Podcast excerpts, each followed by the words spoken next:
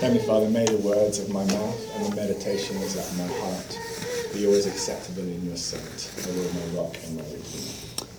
Amen. All right, so I asked the children to think about a time when they lost something precious.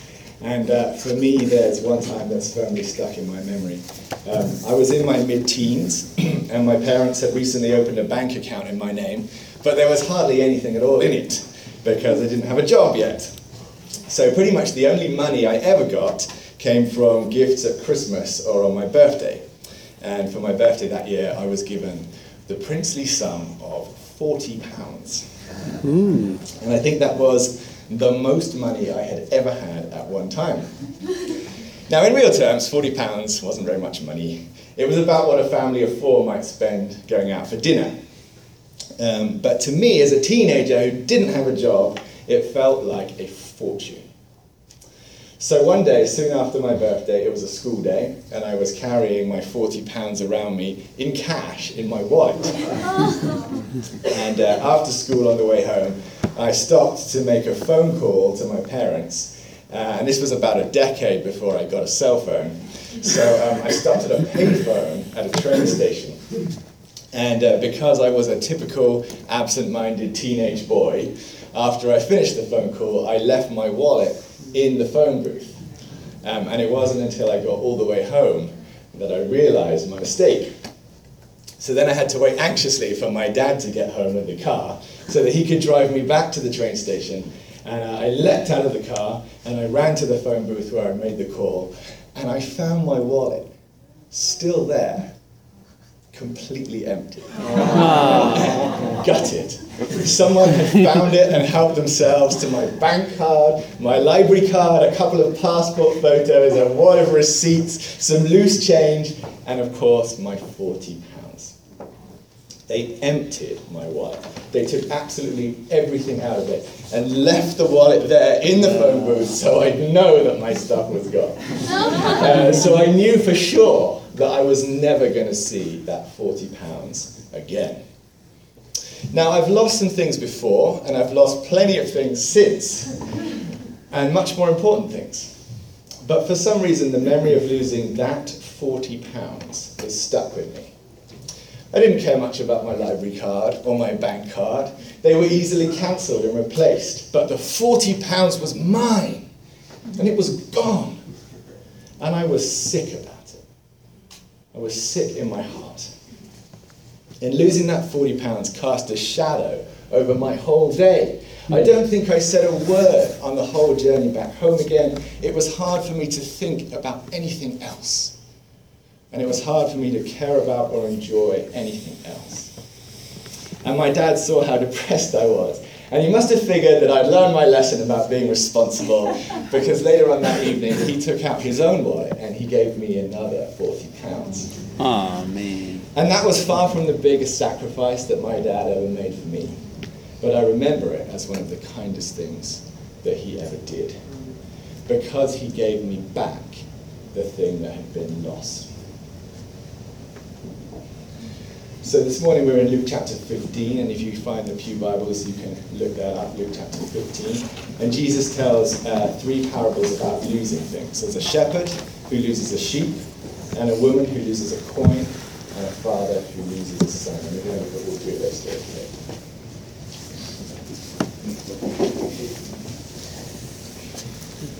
Now, the circumstances are different in each parable, um, but the feeling is the same each time. It's the same feeling that I had when I lost my 40 pounds, and the same feeling I know you've had when you lost something that was important to you. Whether that thing was a helium balloon on your fifth birthday or a spouse on your 50th. The feeling is the same, and no grief is trivial. The seriousness of the loss is different in all three of the parables Jesus tells. It's much worse to lose one coin out of ten than to lose one sheep out of a hundred. And how much worse still to lose a son out of two. But the central character in each parable experiences the same feeling heart sickness over losing that thing and a preoccupation with finding it again. And when it's found, there's so much joy that you want to throw a big party. And the astonishing thing that Jesus says in all three of these parables is that God knows all about that feeling. That God feels that way too. So, did you know that the God who made all things has lost something? That God who created galaxies and butterflies out of nothing and who's completely perfect and sufficient in himself and has angels worshipping him day and night experiences the pain of losing something precious. And that something is you. It's beyond wonder, but that is what Jesus says here. It's what all three of the parables mean. So, first, there's a shepherd who loses a sheep. We're in the beginning of Luke chapter 15. Jesus told all three parables to a group of Pharisees and scribes, and they grumble at the beginning of chapter 15 and say, This man receives sinners and eats with them. Those leaders were offended by Jesus, by his lack of social boundaries, and by his choice to waste time with worthless people. But Jesus wanted them to see things differently, to see things from his perspective, and that's why he told these three parables. So here's the first one. Say you have a hundred sheep and you lose one. Don't you drop everything and go looking for that one? Well, yes, maybe. Maybe you would if you were a particularly attentive shepherd who would even notice losing one sheep out of a hundred. And maybe if you had unusual care for your sheep as individual sheep and not just a big mass of wool. And maybe if you were powerfully motivated by that kind of heart sickness that comes with losing something, so that the care of the other 99 would disappear into insignificance against the urgency of finding the one. Mm-hmm. Maybe if you were a very strange and unusual kind of shepherd, you might go looking for the lost one. And I think it's really hard for us to say whether or not this could have been true of any shepherd at the time, any actual shepherd. Jesus seems to say that it might be true. He says of the Pharisees, What man of you wouldn't behave this way? Mm-hmm. So perhaps shepherds would behave that way. It seems strange and unusual. So maybe, on the one hand, he's challenging the hard heartedness of the Pharisees by comparison to the big heartedness of common shepherds that they could actually see. Or maybe what he's doing is he's lifting their gaze higher to a higher standard of the way things could be, to the way things are with God. Because this is the way that God behaves. What matters most to God is that the lost one should be found. And Jesus says very profoundly, there will be more joy in heaven over one sinner who repents than over 99 righteous persons who need no repentance. Think about that. Think about what he's saying there. More joy. More joy in heaven over the one. There's more joy over bringing one home than over 99 who are already in the fold. So perhaps in this room today there are 99 people who are already in the sheepfold, already members of the household of God, and safely at home in God's house. Now, I'm not saying we're righteous in the strict sense of being perfectly good, and we can't say that we no longer need any repentance because we do every day, but we are among the 99 who are home in the sheepfold of God. And perhaps at the same time here this morning, there's one of you who isn't home yet. One of you who's still lost. And I think what Jesus really says is that the 99 who come here to sing God's praises with glad hearts and to pray and to hear God's word and to share bread at God's table do bring God joy. That bring God, brings God great joy. But if the one who came here lost today is found, if the one repents yeah. and has faith and comes to God this morning, then that one yeah. will bring God more joy than the 99 put together. Tonight there will be a party in heaven. And that's an amazing and astonishing thing for Jesus to say. That's how much it means to God that the lost are found. And that's what kind of priority God puts on it. So the Son of God comes to earth, and where do you find him hanging out? You find him dining with the tax collectors and sinners. He's out there seeking the lost, not because they're good, but because they're bad. Not because they're healthy, but because they're sick. And, not beca- and because they're not hopeless, as the Pharisees seem to think. They're not a waste of time. They can be found. So Jesus tells the Pharisees, if you really knew God, this is where you'd expect me to be. And this is where I'd hope you would be too.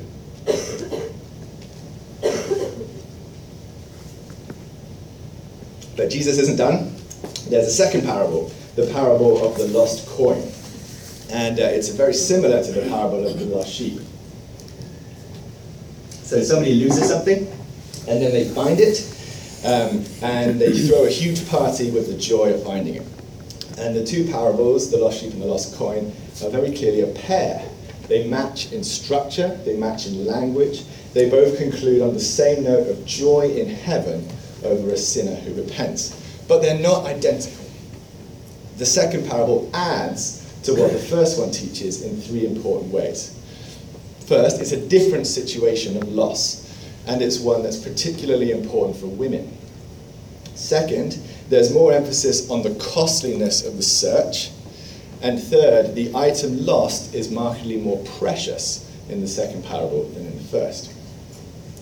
So, in this second situation, a woman is in her home when she loses one of ten coins. And Bible scholars agree that all the details in this situation suggest that the ten coins were that woman's dowry.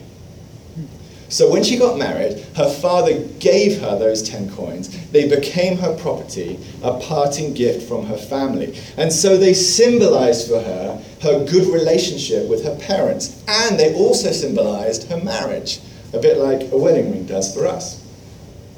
And there's some evidence that women at the time might have worn their dowry coins about their person every day, maybe as part of a headdress or a necklace, that they wore them to, to display uh, the symbol of their marriage. And if the woman had done this, it could explain how one coin fell off and got lost. So the coins had deep personal value to that woman, as well as their obvious intrinsic value. If her marriage dissolved, those coins would still belong to her, they would still be hers. She would take them with her, and they would provide at least a little bit of security for her after her marriage fell apart. Now, 10 coins is a pretty meager kind of dowry. Each silver coin was worth about a day's wages for a laborer. So the whole dowry is worth less than a thousand bucks of our money. Her family was obviously poor. But if you think that those 10 coins might have been the woman's only real property in the world, and that she might not have possessed any skills that could have earned her any more, you realize how valuable they must have been to her and what a big deal it would have been to lose one of them. So she lights a lamp to search for the one that was lost. And we know from looking at first century houses and archaeology that they had small windows, if any windows at all. So you need a lamp, even in the middle of the day, to see really anything inside. So you light an oil lamp, and oil was expensive. The poor would only have lit their lamps uh, if they absolutely needed to. So what we see is that this counted as a real emergency for this woman. The search was costly. When she found the coin, she threw a party, just like the shepherd did when he found his lost sheep. And just like him, she invites all her friends and neighbors. So we see the same words cropping up that we saw in verse 5. Only in the second parable, those words for friends and neighbors are in the feminine in the Greek. So she invites all her female friends and neighbors to share her joy because losing and finding this particular kind of coin had enormous significance for all the women in her neighborhood. So notice in these first two parables how closely Jesus is able to identify with poor people, with ordinary laborers, and with both men and women, with the concerns that are close to the heart of the poor. He cares about their particular kinds of grief, however small they might be in the grand scheme of things. And he uses the lives of these people to illustrate the heart of God. He says that tiny, invisible people like this have something in common with Almighty God, something that they and God share, some common ground. Because these people know the grief of losing something precious and the joy of getting it back. And so does God. And the heart of God is close to people like these. There's a third parable in the set, and it's the parable of the prodigal son. And once again, it's like the other two. It follows the pattern of losing and finding and celebrating. But this time the story is much longer, fuller, richer, and more complex. Next week, Taylor's going to spend his whole sermon just on this one parable. But today, I just want to look at it briefly in light of what we've already seen in the lost sheep and the lost coin.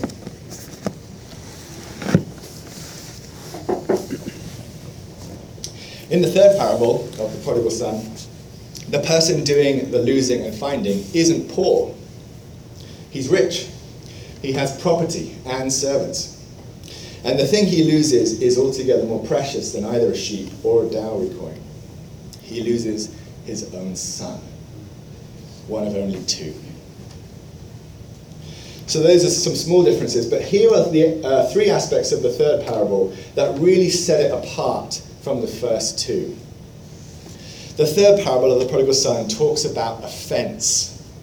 It talks about repentance and it talks about life after death. So, first, it talks about offense. That's a note that's missing from the first two parables. Neither the sheep nor the coin meant to get lost, but the son did. That's right. He left his father deliberately. His actions in leaving his father are enormously offensive. First, he asked for his inheritance early, which was in effect to say to his dad, Dad, I wish you were dead. Then he liquidated his father's hard earned assets of land and livestock so that he could collect the cash. And then, when he had the cash in hand, he fled to a far country. So he turned up his nose at his father's relatives, his countrymen, his culture, and even his father's God. Hmm. This behavior was socially outrageous, and it was completely illegal under Jewish law. Jewish wisdom would have said that the father should disinherit his son just for asking this question. So it says in the wisdom of Ben Sira from the second century BC to a son or wife, to brother or friend, do not give power over yourself as long as you live, and do not give your property to another in case you change your mind and must ask for it. While you're still alive and have breath in you, do not let anyone take your place. For it is better that your children should ask from you than that you should ask from your children. Excel in all that you do. Bring no stain upon your honor. At the time when you end the days of your life, in the hour of your death, then distribute your inheritance. But instead, against wisdom and against law, the father did what the son asked and let him go. So, what he had to do is watch his life's work be dismantled and sold and taken away to be squandered. He let his son wrong him, Hmm. and he bore the offense. That's right. Second, the parable talks about repentance. So the lost sheep didn't need to repent, and neither did the lost coin. But in both those parables, Jesus talked at the end about a sinner who repents. And now, here in the third parable, Jesus shows us what that repentance looks like. The fact that the son repented is absolutely vital to the story. He didn't just go home. He didn't just change his mind and change his direction. He also had a change of heart. So if you have Luke 15 open, look at verse 18. Here's what the son plans to say to his father Father, I have sinned against heaven and before you. I am no longer worthy to be called your son. Treat me as one of your hired servants. That's real repentance. It says, I was wrong. That path I chose was the wrong one. I've come back from it and I'm not going down it again. By choosing that way, I offended you. and my offense was serious, so serious that I don't have any right to your forgiveness. If you're wondering what Jesus means by a sinner who repents, that's what he means, right there. And so, third, this parable talks about life after death. So, in the first parable, the shepherd said, Rejoice with me, for I have found my sheep that was lost.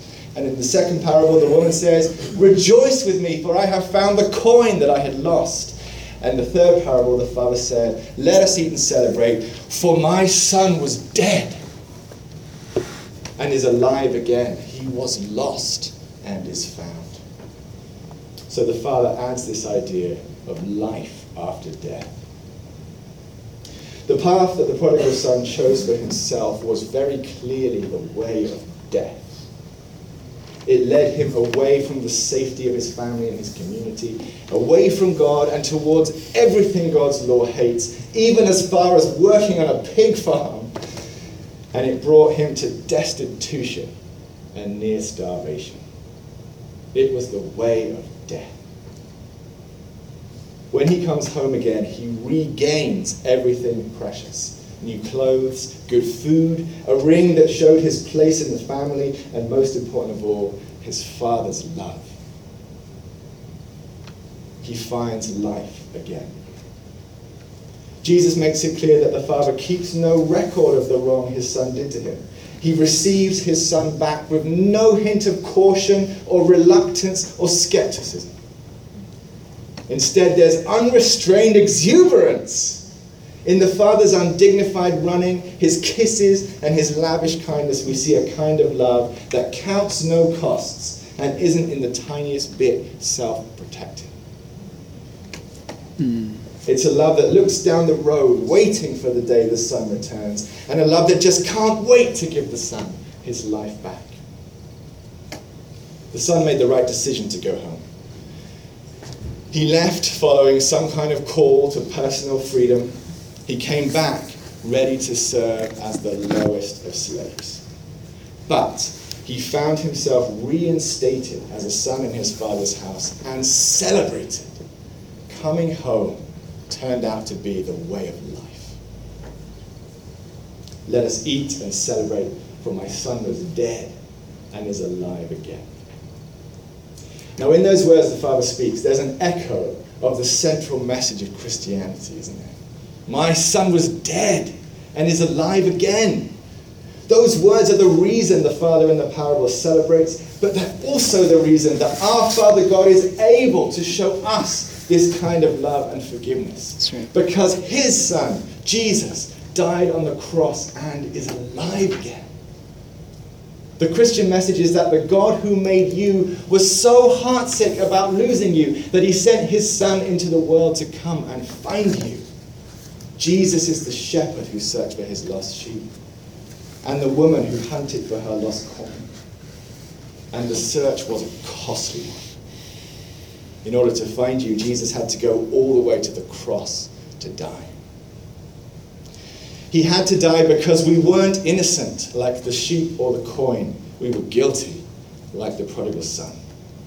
Guilty of selfish, reckless living, self destructive behavior, choosing the way of death, and offending our Father in the worst possible ways. And in order that our Father could run down the road to greet us with unguarded exuberance, some kind of reckoning had to be made for that guilt, some kind of accounting for the offense. And the reckoning was made by Jesus on the cross, his life for ours. Jesus paid the wages of the way of death that we had chosen, so that we could have a place in the family that only he really deserved. And God the Father raised Jesus back to life on the third day in acceptance of his offering. Now he sees us coming from far away and runs down the road to meet us with a kiss and a robe and a ring. And the reason? Because his son was dead and is alive again. So next week we'll spend some time with the older son in the parable. Some of us feel a lot more like him than the prodigal. And that might be the case. But today I want us to recognize that we've all behaved like the prodigal to one degree or another.